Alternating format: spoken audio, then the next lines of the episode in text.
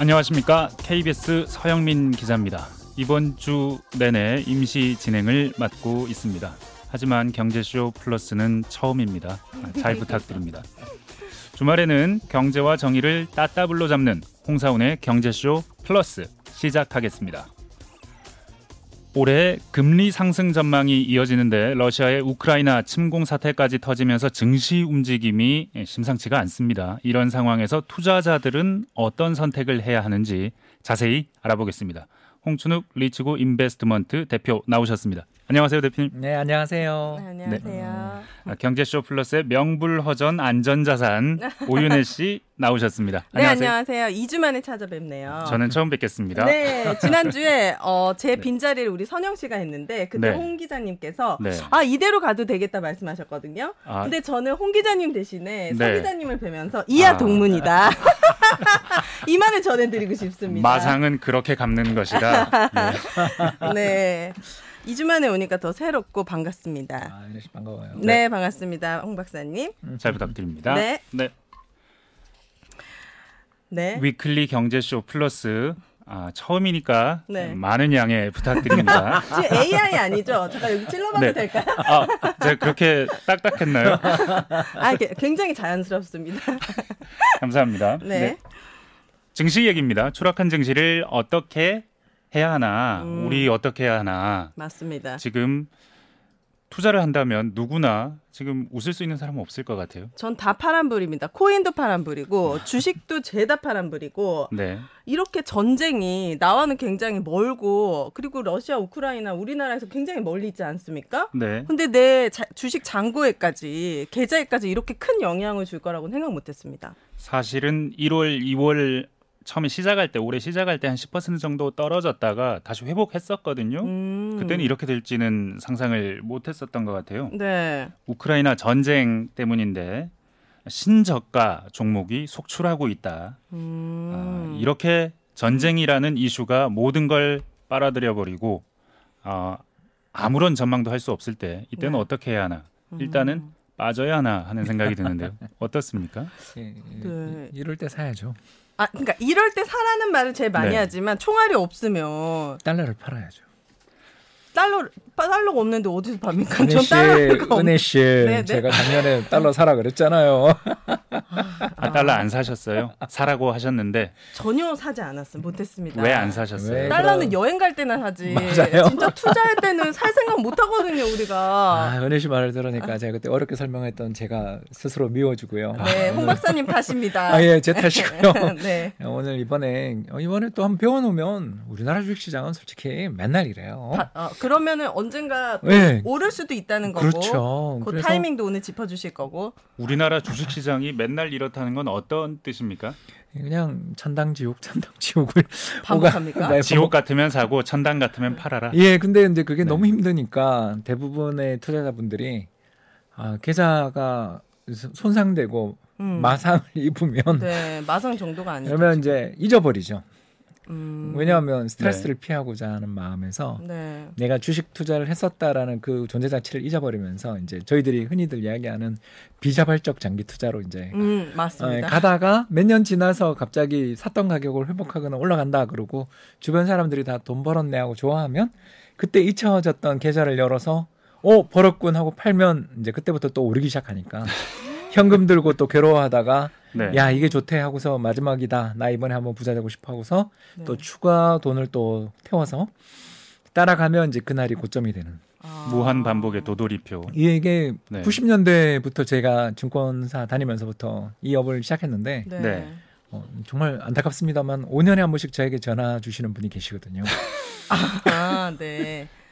제가 다 반대로 아. 네 보면 개미들이 살 타이밍을 잘 못 잡는 것 같지는 않아요. 언제 사야 되느냐 하면 아, 지금 이렇게 떨어질 때 사야 된다라는 생각들은 하시는 것 같은데 알죠, 네. 저를 포함해서 언제 팔아야 될지는 전혀 모르는 것 같습니다. 못 사서 못 버는 게 아니고 음. 못 팔아서 못 버는 네, 것 같거든요. 음. 예, 저 돈 복사 이야기 나오면 팔면 됩니다. 돈 복사 이야기가 뭐예요? 예, 그러니까 뭐 뭘 사기만 하면 돈이 복사되는데 뭐로 저축하냐 혹은 뭐 은행 예금은 왜 하냐 이런 이야기가 불과 여섯 달 전에 은행 예금을 왜 하냐? 예, 그리고 아, 초저금리 시대. 예, 네. 그리고 복사기에 넣어놓은 것처럼 돈이 알아서 불어나는데 어. 미국 주식 안 하는 사람들은 도대체 왜 이렇게 게으른 거냐라는 이야기를 저에게 하시던 분들이 넘쳐 흐르던 시절이 있었거든요. 네. 올 초에도 미국 주식을 해야 된다는 얘기들을 하시는 분이 있던데요. 근데 이제 뭐 미국 우상향하는 건 미국뿐이다. 음, 우리나라 미국, 주식은 우상향하지 않는다. 네, 미국 주식도 오를 때 잘 올라가지만 빠질 때는 우리 못지않은 시장이라는 걸 다들 잊어버리시는 네. 거죠. 그래서 투자할 때 가장 위험한 순간을 제가 하나 가르쳐드리자면 네. 주변에 돈 벌었다고 자랑하는 사람이 많을 때 정말 조심해야 돼요. 아, 그때 조심해야 된다. 왜 그러냐 하면 어, 은혜 씨나 저나 이렇게 윤혜입니다. 어, 어, 아, 네. 은혜 씨 아니었어요? 아, 아닙니다. 네. 네, 다른 분이고요. 네, 괜찮습니다. 아, 은혜 씨는 저희 벤지 지금은 괜찮고요. 나중에 안 오실 때 그때 말씀하실 겁니다. 그때 마상이 된 것 같거든요. 아니, 괜찮습니다. 네, 계속 음, 말씀해 주세요. 그동안 계속 은혜 씨라고 부르고 있었군요. 윤혜 씨한테 이야기를 잠깐 드리자면. 뭐 이야기를 했는지 까먹었다. 이런 어, 우리 정말 조심해야 되는 시점. 네. 아, 이 조, 조심해야 되는 시점이 뭐냐면 나랑 이 사람이 별로 그렇게 가지고 있는 정보력이나 자금력이 차이가 없는데 음. 그 사람이 벌어온 거예요. 네. 그건 뭘 뜻하죠? 노력 없이 번 거죠. 음, 장이 좋다. 예, 네. 이지컴 이지고. 음. 예, 퀸이 벌써 나오기 시작하는데요. 옛날 아저씨입니다. 어, 네. 예, 보헤미안 랩소디라는 노래에 나오는 대목인데 지금 머리에도 지금 돌아다닙니다. 예, 그래서 이지컴 이지고. 괜찮습니다. 우리는 계속 갈 수 있습니다. 네.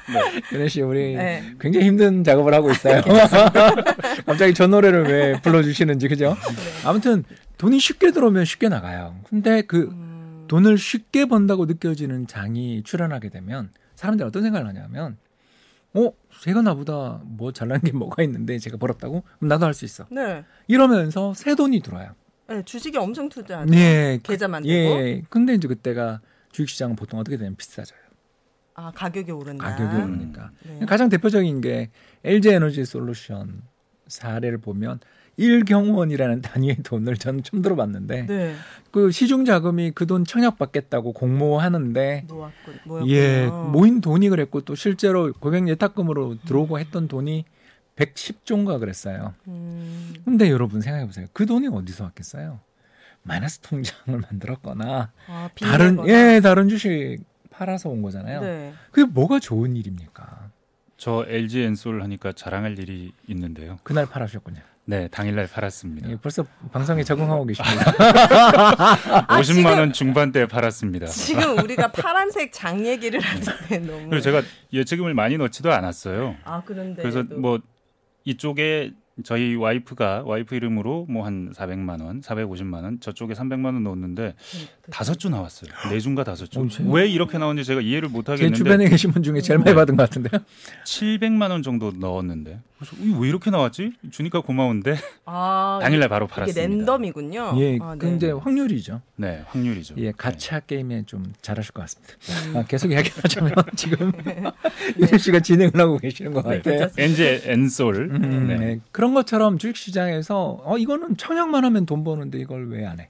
음, 라든가 네. 주식을 사기만 하면 돈 복사가 되는데 왜 안 해? 라고 할 때 무슨 문제가 생기냐 하면 주가가 비싸져요. 그래서 네. 제가 잠깐 하나 비유를 하나 들자면 어떤 회사를 우리가 딱 주식을 사려고 봤더니 이 회사가 가지고 있는 자산이 이 회사 가지고 있는 재산이 만 원이에요. 주당 만 원. 네. 자, 주당 만 원인데 이 회사 주가가 팔천 원에 거래되고 있어요. 되게 싼 거죠. 네. 왜냐하면 이 회사 당장 상장 폐지하고 청산해서 주식 다 돌려줘도 만 원인데 음.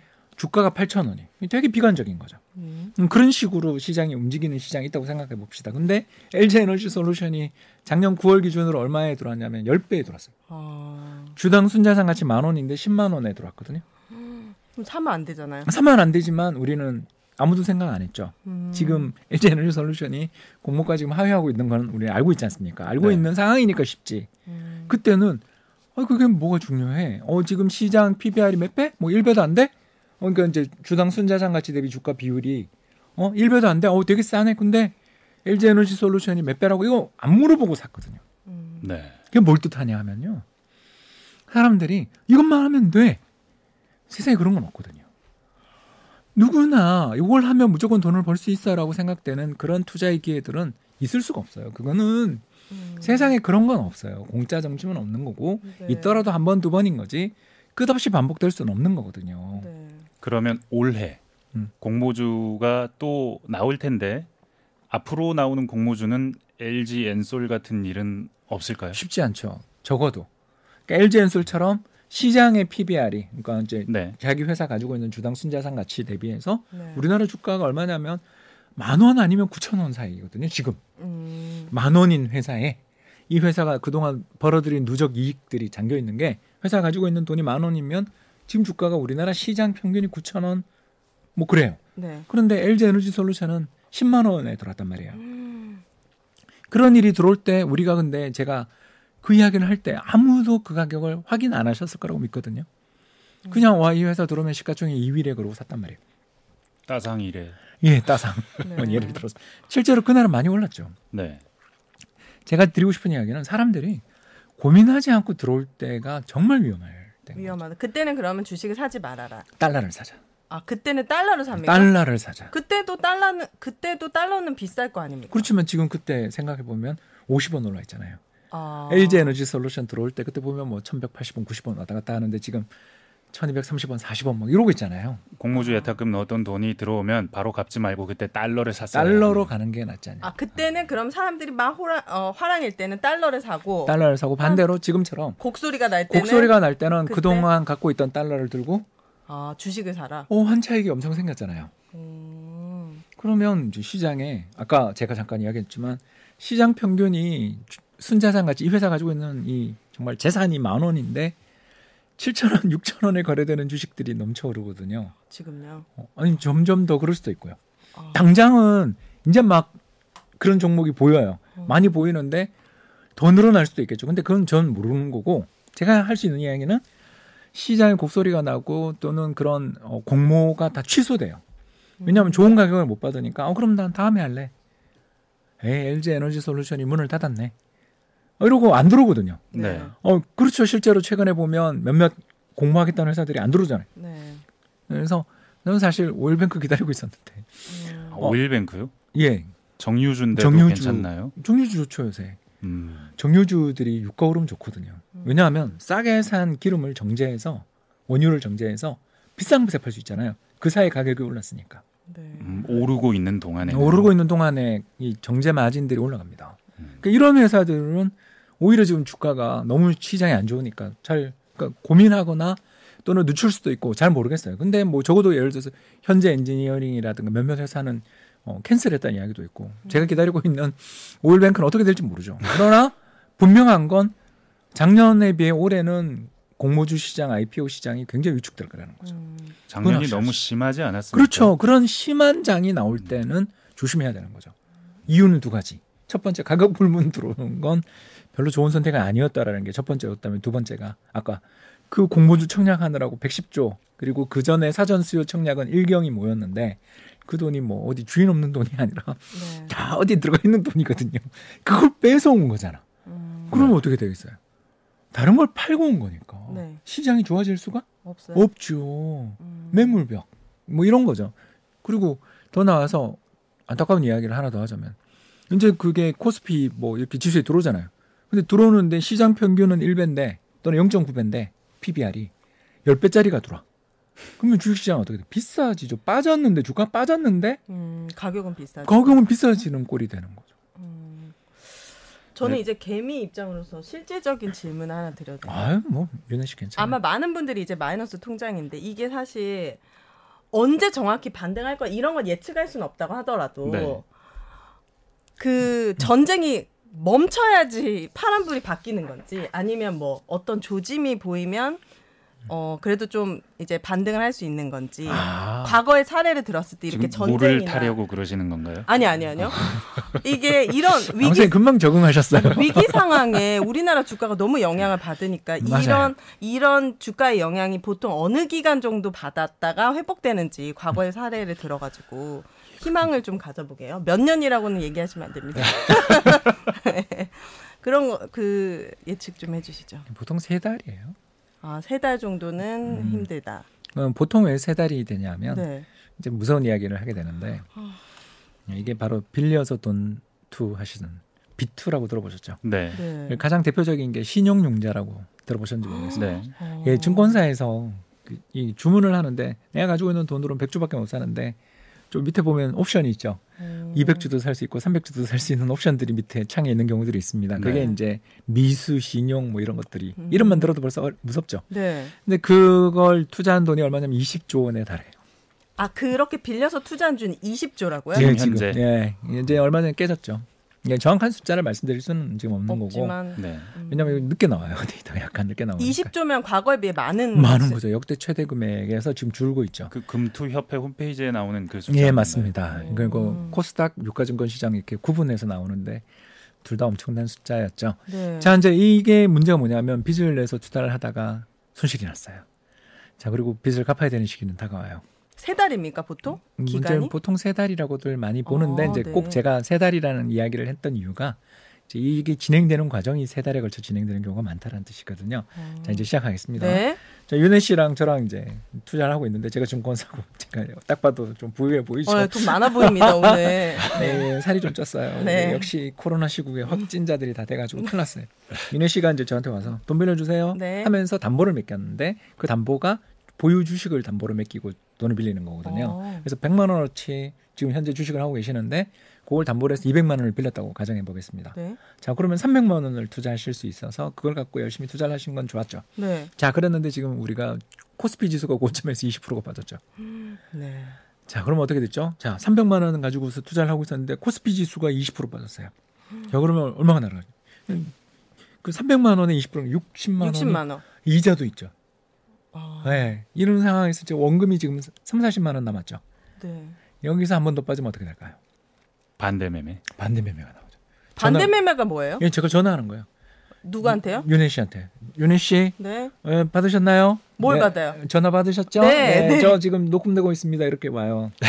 그럼 받으시면 정말 밤 잠이 안 옵니다. 자, 지금 계좌 당신의 계좌가 녹고 있습니다. 추가로 담보를 제공하지 않는다면 내일 아침에 음. 아침 시초가로 당신 계좌를 모두 우리가 처분하겠습니다. 처분한다는 건 뭡니까? 팔겠다.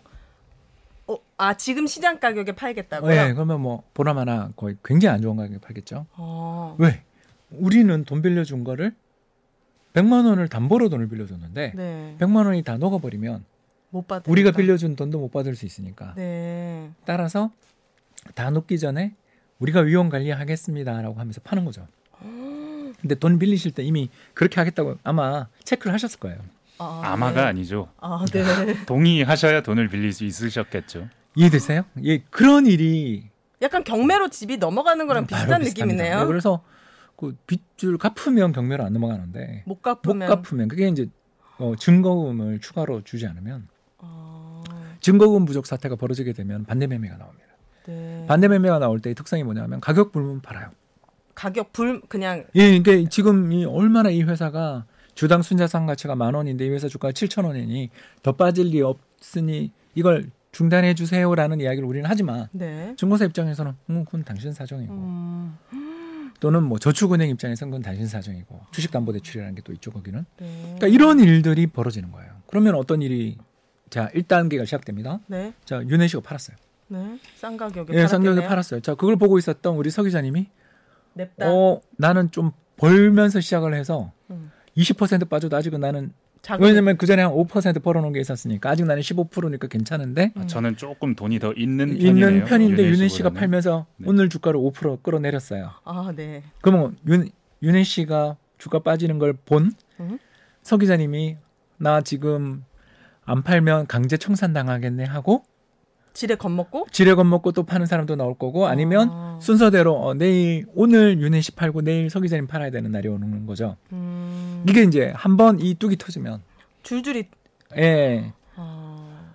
그래서 이런 줄줄이 이제 연쇄적인 폭락 사태들이 보통 몇 번을 하고 끝나냐 하면 세 번 정도를 해요. 세 번이요? 예.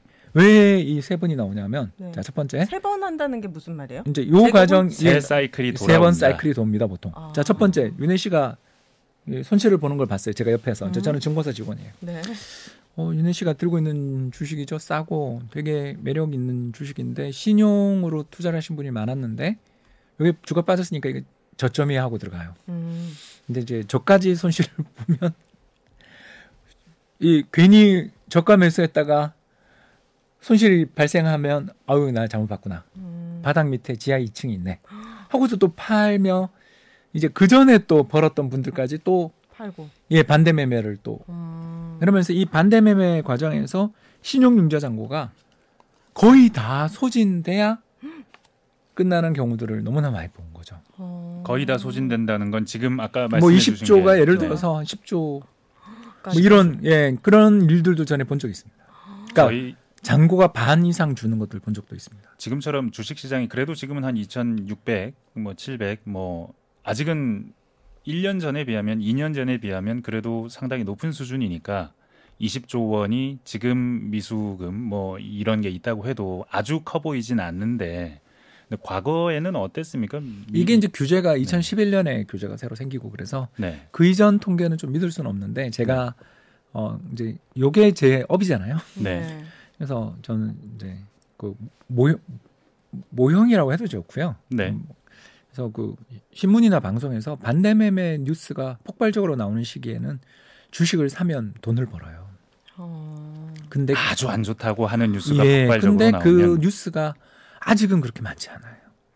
아직은. 예, 그 과정이 세 달 걸리더라고요. 제가 음. 그 뉴스 추적을 과거에 이 비슷한 사례들을 한 네 번 정도 추적을 해봤더니 네. 이천십일 년에 있었던 미국의 신용등급 강등 사태, 이천십오 년에 있었던 중국 유엔화 평가 절하로 인해서 그 중국 외환위기 난다고 난리났던 네. 또 이천십팔 년에 미중 무역 분쟁, 이천이십 년에 코로나 팬데믹 이렇게 네 번에 걸쳐서 신용융자 잔고가 급격히 줄어드는 시기 이후의 주가의 흐름을 보면 음. 이런 뉴스들이 폭발적으로 시장에서 어마어마하게 나오고 종목별 뭐 예를 들어서 돈 빌려간 사람들 못 갚은 그 한도들 또는 비중들 이런 것들을 전부 점검하기 시작하는 시기가 올 때가 와야 바닥이 나오더라고요. 방금 말씀해 주셨던 그 위기들은 정말 위기들이고 지금에 와서 돌이켜보면 역사로 기록된 얘기들인데 음. 이번 우크라이나 침공 사태로 인한 상황이라고 봐야겠죠. 이 상황도 그에 버금가는 상황으로 갈 것이다. 그래서 음. 제가 기다릴 수 있죠. 아, 지, 아. 지금 왜 웃고, 웃고 계시는 거예요? 지금 시청자한테 피눈물을 내고 있는데 그, 그런 위기 상황입니까 지금이? 그렇죠. 음. 왜냐하면 주가가 고점에서 이십 퍼센트 이상 조정이라는 것은요. 반대매매를 유발할 정도의 주가 조정이잖아요. 그 이런 식의 주가 조정이 순탄하게 마무리된 걸 본 적이 거의 없어요. 어... 왜 그러냐 하면 주식시장이라는 곳에는 두 종류의 사람들이 존재해요. 첫 번째 종류의 사람들은 와, 주가가 싸니까 좀 사야 되겠다는 사람들이 존재하고요. 반대편의 사람들은 근데 숫자가 훨씬 더 많거든요. 이 사람들은 어떤 사람이냐면 시장이 오를 때만 매매하고 싶은 사람들이 시장이 굉장히 많아요. 저거든요. 그렇죠. 네. 윤혜 씨의 참. 반갑습니다. 우리가 그런 사람들이 훨씬 많아요. 어. 이 사람들은 시장의 추세가 꺾였다고 생각될 때는 그럴 때 쓰는 표현들이나 시장에서 나오는 유행어가 뭐냐면 손절친다고 그러죠. 어. 아, 예. 그 로스컷 한다고. 그러니까 손실을 제약하기 위해서 주가가 어느 레벨 빠지면 그때부터 오히려 팔아요. 음. 이게 반대매매와 연, 연결이 되면서 시장의 갑작스러운 폭락을 유발하는 일들이 벌어지거든요. 음. 그래서 시장에는 동일한 매매의 주체가 있는 게 아니에요. 그렇겠죠. 네, 그래서 저가 매수한다. 이런 사람들은 연기금, 음. 장기 투자자 음. 또는 기업의 오너들. 왜냐하면 자기 회사의 가치를 잘 아니까 음. 쌀 때 사놔야지 또는 쌀 때 증여해야죠. 어. 세금 내기 싫으면 쌀 때 증여를 해야 되잖아요. 네. 그런 사람들이 저가 매수자들이고 반대편에 계시는 분들은 뭐냐면 추세 추종이라고 부르는데 오를 때만 사고 싶어 나는. 빠질 때는 재빨리 손절을 쳐서 로스컷을 해서 손실을 더 제약하겠어 라고 생각하시는 분들이 시장에는 팽팽한 균형이었는데 얼마 전까지는 추세 추종이 압도적이었던 거죠. 음. 상승이 계속 될 거라고 생각하면서 외국인이 팔든 연기금이 팔든 상관없이 시장이 한 이 년 올랐잖아요. 네. 예, 그럴 때는 추세 추종하시는 분들의 성과가 좋았고 돈 복사된다 그러고 음. 이걸 왜 안 사냐고 어, 이 가격엔 영원히 못 사라는 이야기를 심심찮게 들을 수 있었던 시기가 음. 바로 추세 추종사 하시는 분들이 시장에 압도적인 세를 가져올 때 네. 반대편에는 계시는 분들은 바보 되는 거죠. 오, 이렇게 잘 가는데 왜 그렇게 빨리 팔았어? 이런 이야기를 들었던 시장이라면 이제 반대 꺾인 거죠. 그래서 추세 추종하시는 분들 입장에서 중요한 레벨이 한 이십 퍼센트 정도의 조정이 나온 걸 음. 저희들은 이제 그걸 약세장 베어마켓이라고 부르거든요. 네. 베어마켓이라는 그런 정의 자체는 자의적이죠. 음. 믿을 수는 없어요. 저도 안 믿어요. 그러나 네. 그런 이야기들이 나오기 시작하면 추세 추종하시는 분들이 에이 이번에 끝났네. 그죠? 음. 그런 이야기를 하시는 분들이 있죠. 아 이제 시장은 끝났어. 우리나라 끝났네. 아, 그 인터넷 커뮤니티를 저는 굉장히 좋은 신호라고 생각해서 그런 커뮤니티들을 가서 정치 글은 저도 뭐 안 보는데 네. 거기서 주식 갤러리나 그럼요. 주식 커뮤니티를 가면 어 제가 뭐 한강 온도 재러 갑니다 막 이제 어. 이런 글들이 나오잖아요. 그러니까 그런 글들이 나오기 시작할 때가 대부분 아, 손절을 쳐야 되는 거고 트레이딩을 하시는 분들 입장에서는 지금 팔아야 된다. 그리고 그런 게 나오고 어, 반대 매매 뉴스가 그 플로우가 그러니까 시장이 무너지기 시작하고 네. 세 달 정도를 흐르게 되면 이런 식의 흐름들이 나오고 그 뒤에 보통 반등이 나옵니다. 음. 그럼 지금 팔아야 되느냐 아니면 나는 다시 오를 때까지 버텨. 일 년이든 이 년이든 삼 년이든. 어, 음, 구분해서 할게요. 네. 네. 어, 박사님이라면 어떻게 하시겠습니까? 라는 질문으로 보여줘서 저는 지금 사고 있다라고 아까 말씀을 드렸으니까 됐고 네. 두 번째 나는 물렸는데요 라고 하면 본인이 들고 있는 종목이 어떤 종목이냐가 중요한 거죠. 음. 그걸 안 물어보시면 안 되는 거죠. 아까 이야기했죠? 음. 엘지 에너지 솔루션이 이제 그때 상장할 때가 그렇게 비쌌다는 이야기고 지난주에 제가 한번 이렇게 하고 올해 이익을 가지고 계산해 보니까 이제 어, 주당 순자산 가치 대비해서 한 여섯 배 정도에 거래되고 있더라고요. 네. 많이 빠진 거죠. 그 고점, 최고점에 네. 비해서. 이제 그런 것처럼 우리 시장에서 우리가 들고 있는 종목이 시장 대비 저평가되어 있는가. 우크라이나 전쟁이 벌어지더라도 이 회사 이익이 계속 잘 나는가. 음. 세 번째, 이게 핵심인데요. 이렇게 돈도 잘 벌고 괜찮은 회사인데도 주가 빠졌는데 회사가 나몰라라는 회사가 있어요. 음. 이런 회사는 투자하면 안 되죠. 네. 그러면 나몰라라 하지 않는 회사들의 특성이 뭐예요? 어, 주, 우리 주주님들 고생이 많으십니다 하면서 자사주 매입이라도 좀 하거나 음. 우리 사주라고 그러죠. 자사주 매입도 좀 하고 아니면 배당도 좀 특별 배당도 좀 주겠다. 우리 돈 많이 번다. 어, 그렇게 주가를 관리하는. 관리해주는 관리까지는 아니어도 좀 신경 위안을 좀 주는 어. 그런 회사들은 이게 한번 좀 다음 기회를 노려볼 만하잖아요. 그럼 좀 기다려. 기다려도 되는 거죠. 근데 음. 셋 다 아니다. 일단 이거는 좀 생각을 다시 해봐야 되는 거고 셋 중에 한둘만 예상 뭐 대상이다라고 한다면 저 같은 경우는 버티겠습니다만 그건 사람마다 다르겠죠. 아무튼 우리가 투자를 할 때 핵심이 이제 요번에 나온 거죠. 나는 어떤 투자자인가를 오늘 좀 윤혜 씨랑 우리가 한번 이야기해 본 거죠. 네. 나는 저가 매수하는 사람인가?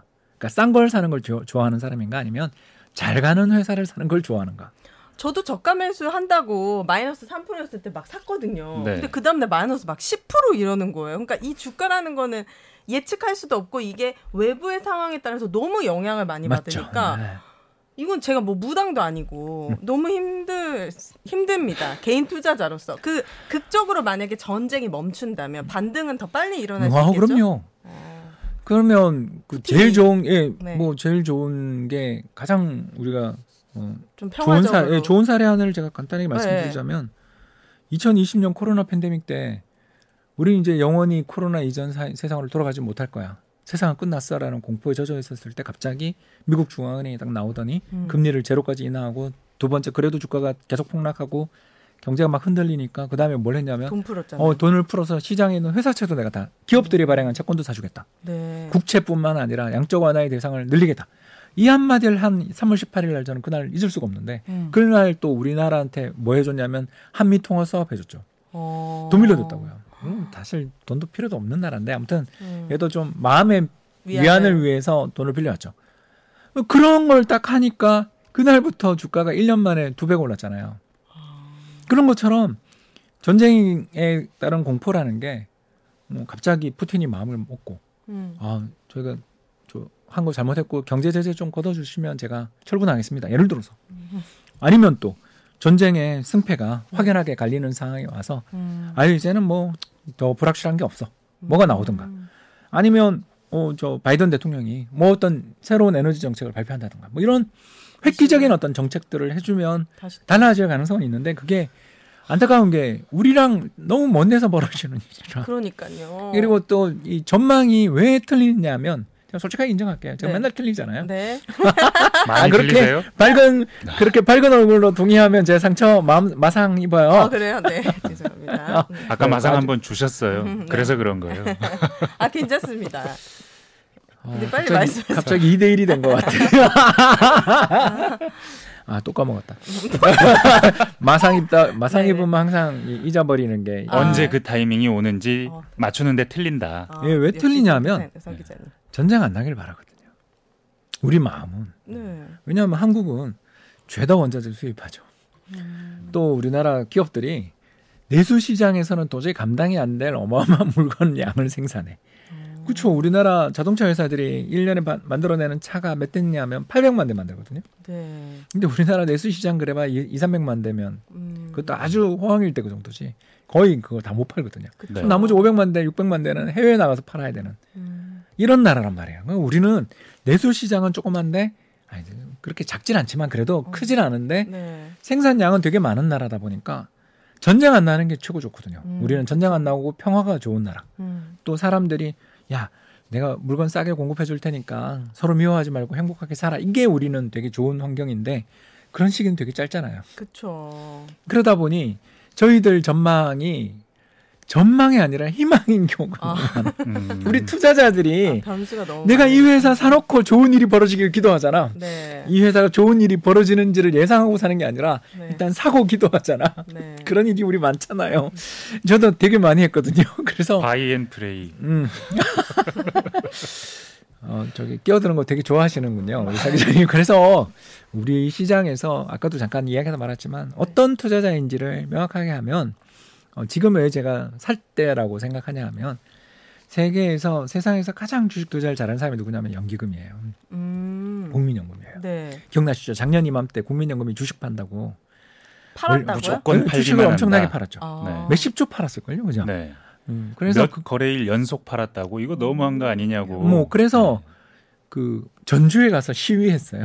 누가? 주식 팔지 말라고. 아. 개미 연합. 예, 개미 연합인들이. 예, 그분들 마음은 이해해요, 저도.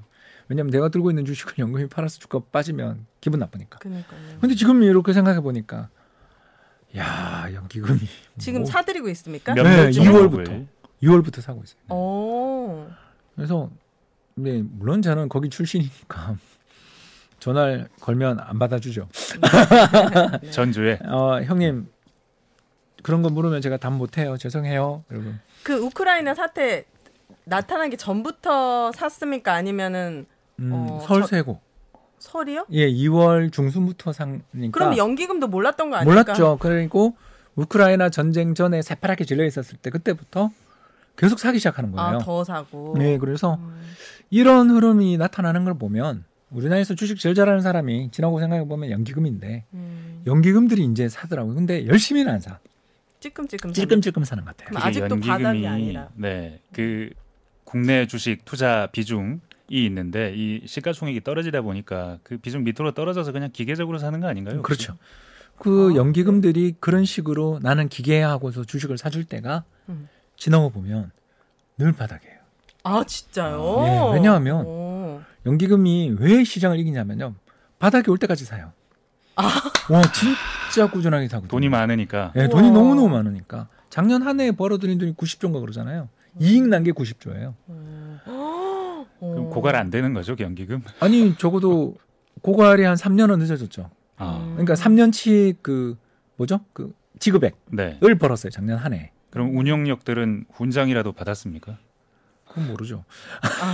저는 받아본 적이 없었어. 네네, 그게 슬프다, 중요한 게 아닙니다. 슬프다. 고갈되면 안 되죠. 우리 다음 세에. 그러니까 고갈이 삼 년 늦춰졌어요. 아, 네. 이렇게 볼 수 있는 거죠. 음. 그러니까 이천오십사년이다 예를 들어. 그렇게 고갈이다라고 네. 우리가 예상을 한다면 그건 오십칠년 된 거죠. 아니다.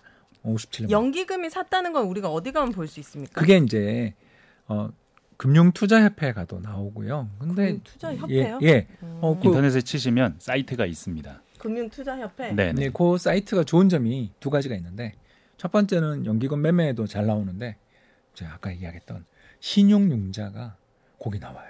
아 지금 우리나라의 신용융자가 네, 얼마인지 신용융자가 얼마인지가 나오고 아, 그럼... 예탁금도 나오고 예 그래서 그 돈이 갑자기 줄면 음... 아 이제 쇼크가 왔구나 음... 왜냐하면 반대매매가 나온, 거, 나온 거거든요. 네. 갑자기 사람이 갑자기 돈이 생겨서 갚았을 일은 없잖아요.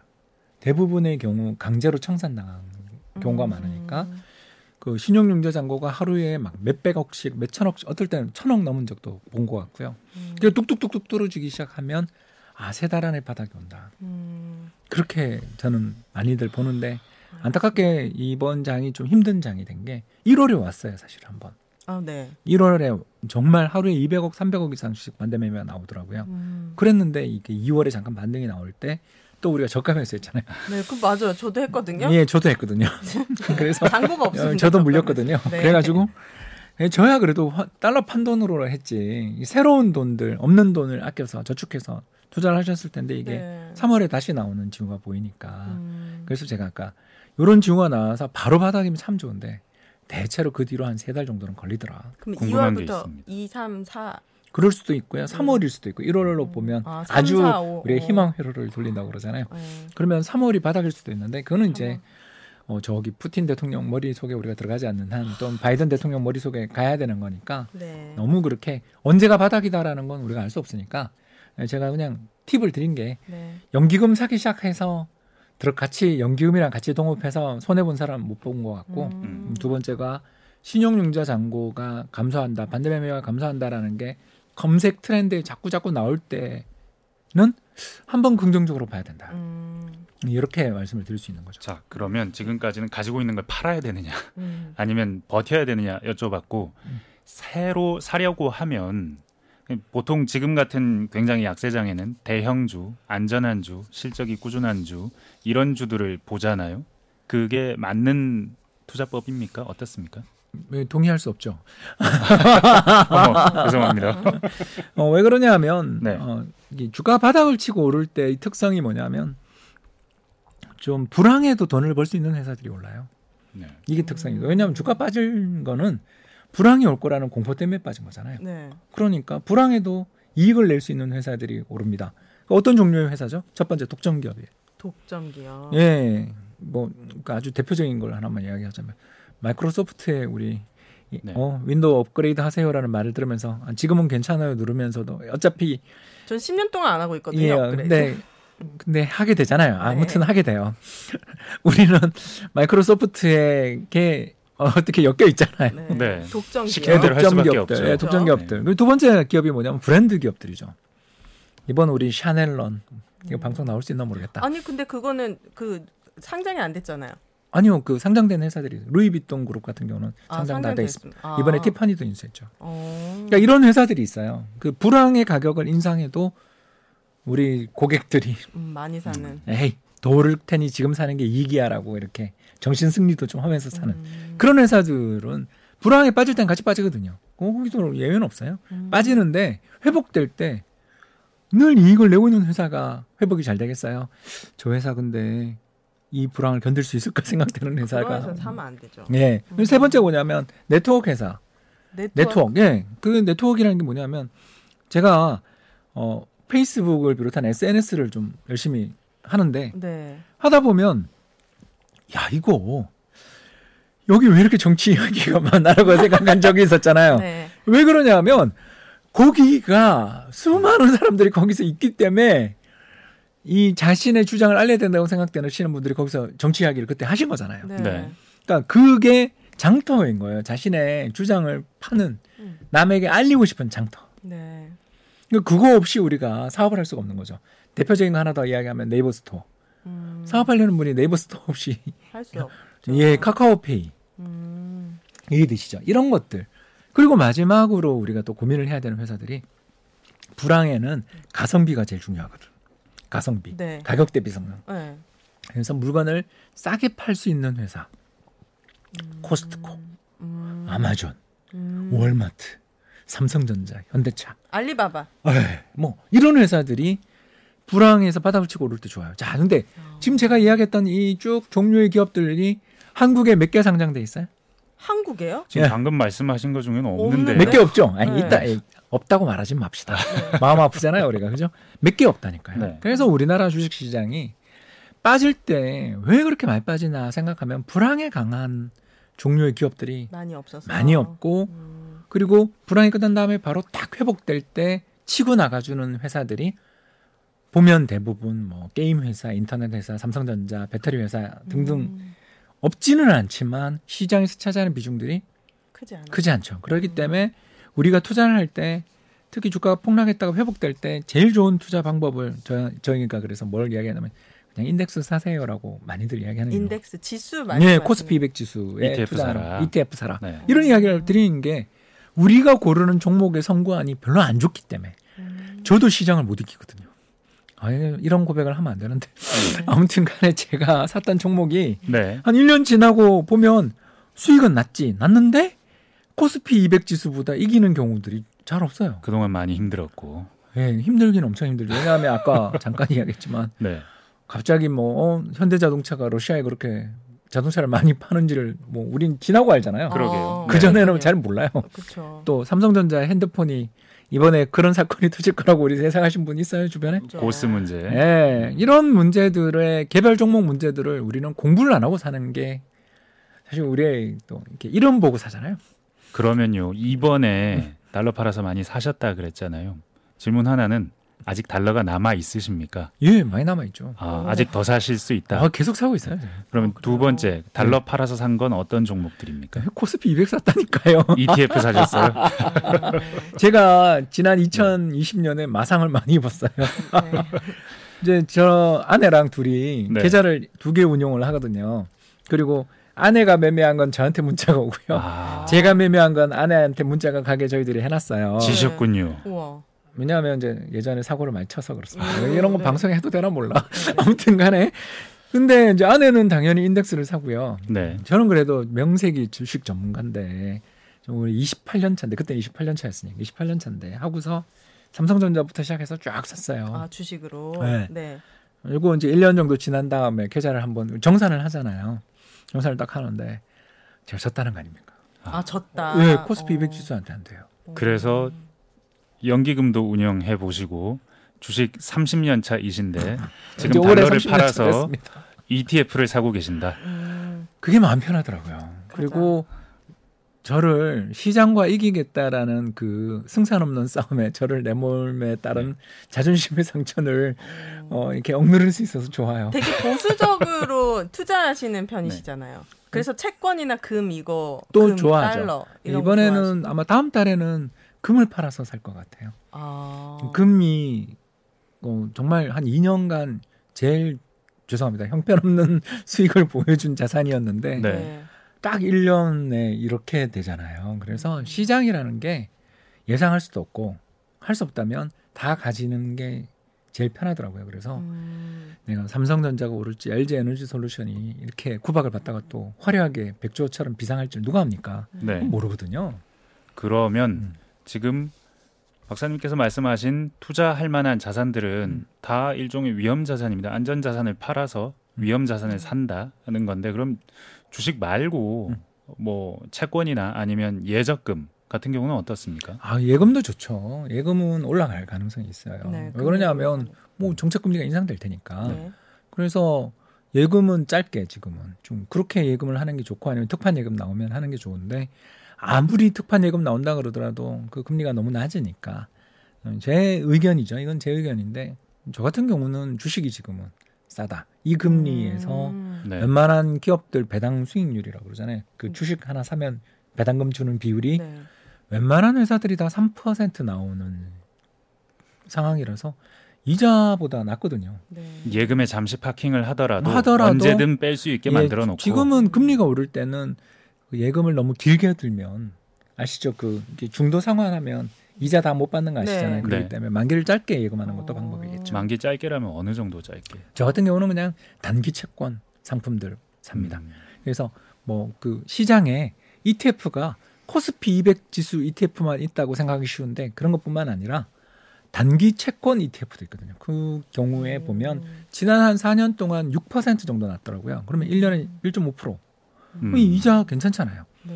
근데 그 정도 이자도 주면서 주식처럼 거래도 가능하니까. 채권 이티에프는 꾸준하다는 거죠. 수익률이. 그렇죠. 음. 물론 뭐 금리 금리 많이 오르면 손실 나요. 이티에프는 없는 게 없네요. 부동산도 있고 채권도 있고. 어, 근데 부동산은 있고. 좀 약해요 우리가. 우리나라가 우리나라 이티에프 중에 이제 리츠 이티에프라고 하는데 부동산 이티에프가 있는데 네. 그건 조금 그 쇼핑몰 쪽 치중 많이 돼 있어요. 음. 요새 오프마 오프라인 잘 안 되잖아요. 네.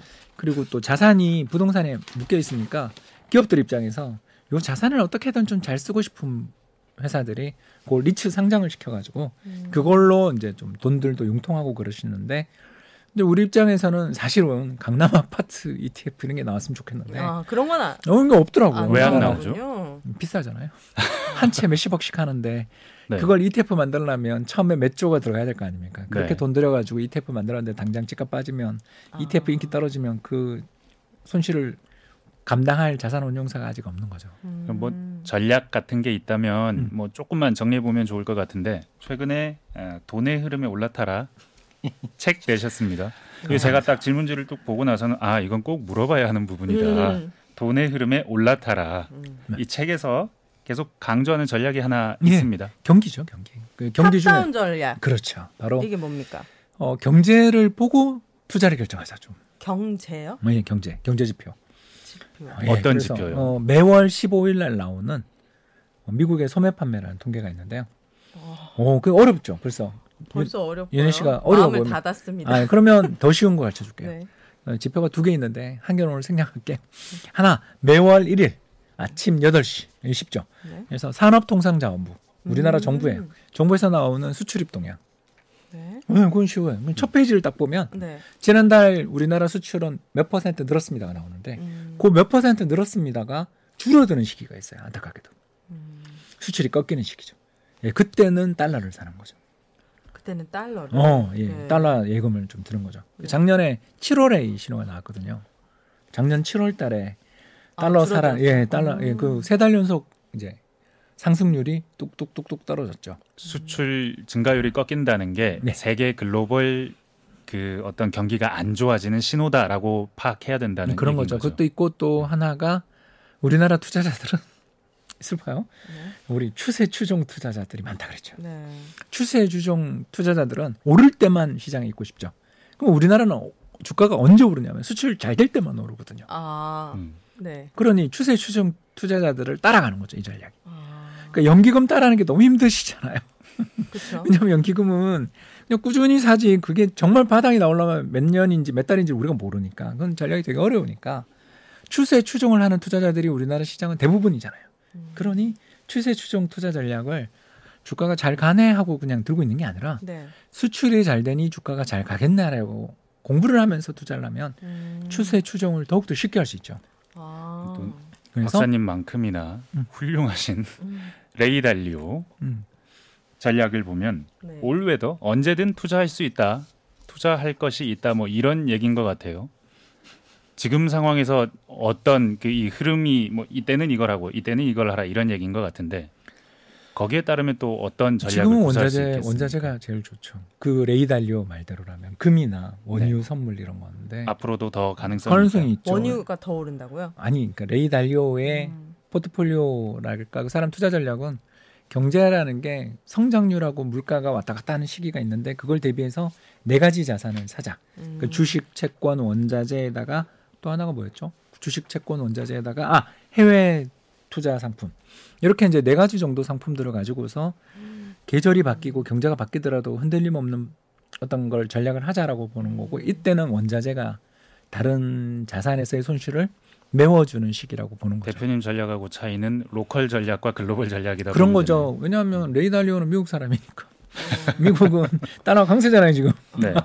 근데 우리는 맨날 환율이 급등하잖아요. 그러니까 우리나라 사람 입장에서는 경제가 대단히 격렬하고 수출에 대한 의존도도 높으니까 네. 달러 좀 사자 하는 거죠. 그리고 그 달러를 적절하게만 샀다 팔았다만 해도 음. 상당히 편하게 투자를 할 수 있는데 우리나라 투자자들이 올인밖에 없더라고요. 맞아요. 보면 미국 주식 그러면 미국 주식으로 다 가고 음. 한국 주식 잘 된다 그러면 아이피오로 다 간다든가 뭐 이렇게 가지 말고 자산이라는 것을 좀 어, 예, 배분도 좀 하고 또 경기 지표들을 보고 기술적 분석도 참 좋은 전략이지만 사람마다 의견이 다 다른 전략인데 비해 경제 지표를 이용한 탑다운 전략은 딱 나오잖아요. 한글로 나오고 매월 일일 날 나오고 세계에서 제일 음. 빨리 나오는 한국 수출 통계 보고 어 수출이 늘었네. 오케이 좋았어. 그러면 좀 버티자.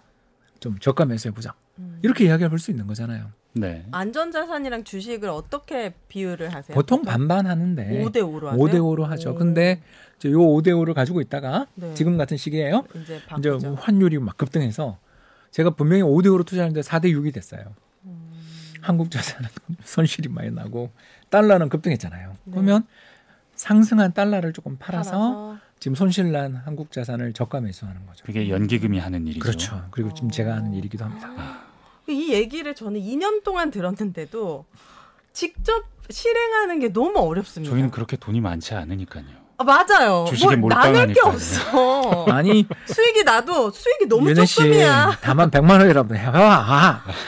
해야 여러분은 꼭 하시기 바랍니다. 저는 못하더라도. 네. 무픈 얘기로 마무리를 하게 되네요. 네. 책 얘기나 조금 더 해볼까요? 책 얘기. 저는 코인도 궁금해요. 책을 광고하라는 말씀이 아니고요. 어. 거기에서 포인트들. 좀 예, 지금 현재 시점에 맞는 투자법과 아, 관련해서 지금은 네. 다시 주식 사자 신호가 조금 나오고 있어요. 음. 왜 그러냐면 많이 빠지니까 이제 반등이. 코인도 많이 빠졌잖아요. 아. 코인은 투자 안 하시나요? 아, 예, 코인도 조금 해요. 사실은 어. 하는데, 아, 하세요? 예, 뭐 그.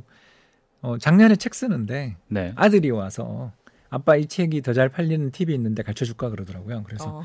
뭔데 그랬더니 코인 관련해서 한 장은 노래요. 오. 그래서 어, 그럼 알았어 그러고 그때 투자를 해야 공부를 하잖아요. 네. 사람이라는 게 항상 절절해야 합니다.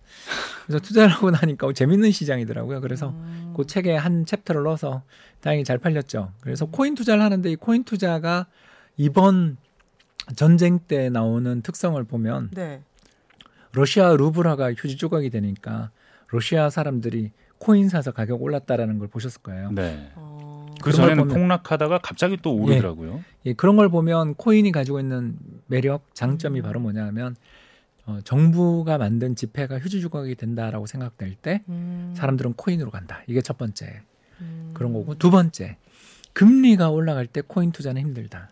금리가 올라갈 예, 때 왜냐하면 종이 지폐를 사면 이자를 많이 주잖아요. 네. 그런 시점에 굳이 코인 투자를 해야 되는가라고 생각하는 사람이 있는 거죠. 음. 바로 미국의 금리 인상이 점점 두각되기 시작한 이천이십일 년 하반기 연말부터 코인 가격이 많이 빠지고 반대로 달러의 가치가 막 오르는 걸 우리가 보면 음. 나는 종이 지폐를 가지고 있어도 이건 믿을 만한 종이 지폐다라고 생각되면 네. 종이 지폐를 가지고 싶은 게 사람 마음인데다가 게다가 은행에 넣으면 이자가 나온다. 음. 그리고 예금 보험도 된다. 음. 굉장히 안전하잖아요. 음, 그런 안전한 자산이 이자를 많이 준다고 싶을 때는 이 대안으로서의 중앙은행이 발행한 지폐의 반대편에 있는 그런 대안 자산으로서의 매력이 음. 약해지는 거죠. 그래서 러시아 같은 사람, 나라의 국민들 또는 뭐 예를 들어서 엘살바도르 같은 또는 베네수엘라처럼 오. 국가 정부가 발행한 지폐가 권위를 잃어버리고 사람들이 물물교환으로 또는 금화나 은화로 경제가 돌아가는 나라들 국민들 입장에서 보면 굉장히 불편할 거 아니에요. 이게 백 퍼센트 순금인지 은인지를 알 수 없는 그런 경제의 어려움들이 있을 때는 암호화폐가 암호화폐. 대안이 될 수 음. 있는 거죠. 그래서 시장의 참가자들이 느끼는 그 암호화폐에 대한 어떤 감정이 이번에 아주 두드러지게 나온 것 같아요. 저 이거 되게 무식한 질문일 수도 있는데 괜찮아요? 뉴스 보니까 러시아 주가가 구십 퍼센트 하락했다. 네. 막 이런 얘기가 네. 나와요. 그러면 러시아는 이제 망한 겁니까? 사실상. 아, 가, 그럼 망했다라는 거는 국가가 부도가 났다는 겁니까? 그럼 국가, 아이엠에프 뭐 이런 예, 건 근데 겁니까? 근데 이제 어, 그 나라가 국가가 부도가 나는 거는 저건 장담할 수 없는 부분이어서 예. 지금 아. 말씀하시기 조심스러울 거예요. 예, 국가가 부도가 난다는 게 이제 두 가지 의미가 있는데 하나는 다른 나라에서 빌린 달러 이자를 못 갚는다라는 부도가 있고요. 그게 구십팔 년 러시아 위기고요. 네. 두 번째가 뭐냐면 그 나라 자체가 부도가 난다라는 게 이 나라가 경제가 파탄났다라는 뜻으로 우리가 부도났다라고도 이야기를 네. 하잖아요. 그런 의미에서 보면 러시아가 가지고 있는 외환보유고라든가 다른 나라에 빌린 돈이 별로 없거든요. 그렇기 아, 때문에 어, 달러 이자 못 내서 달러 부채 못 갚아서 파산한다라는 의미는 조금 거고. 지켜볼 필요가 있는 거고 음. 대신 국가 경제가 너무너무 어려워지고 음. 경제, 경제 민생이 파탄났다. 음. 이런 의미에서는 음, 사실 망했다고 볼 수도 어. 있는 거죠. 근데 사실 그 러시아 이티에프 같은 것들 그 뭐 바네크 러시아 뭐 이런 거 보면 네. 떨어졌다고 너무 많이 떨어졌다고 나오는데 근데 그런 때가 나중에 지나고 나서 보면 샀으면은 코인보다 더 벌 수 있는 때다 이런 얘기도 하던데. 저런 무서운 이야기를. 나 못 사겠던데 구십 퍼센트는. 예, 이제 전쟁이 그, 그 너무 과하게 공포감을 반영하는 성향이 늘 반복된다는 거죠. 음. 뭐 그런 얘기들 하시는 분들이 있더라고요. 케이비에스 기자로서는 하기엔 너무 위험한. 어, 제가 이게 본 방송이었다면 하지 않았을 얘기였겠죠. 플러스 플러스. 네, 플러스니까요. 아이, 감사합니다. 네. 여기까지 하겠습니다. 예, 함께해 주신 홍춘욱 리치고 인베스트먼트 대표와 오윤혜 씨 감사드립니다. 감사합니다. 감사합니다. 네. 주말에는 경제와 정의를 따따블로 잡는 홍사원의 경제쇼 플러스를 마쳐야 될 시간입니다. 네, 저는 오늘 처음 플러스를 출연했는데요.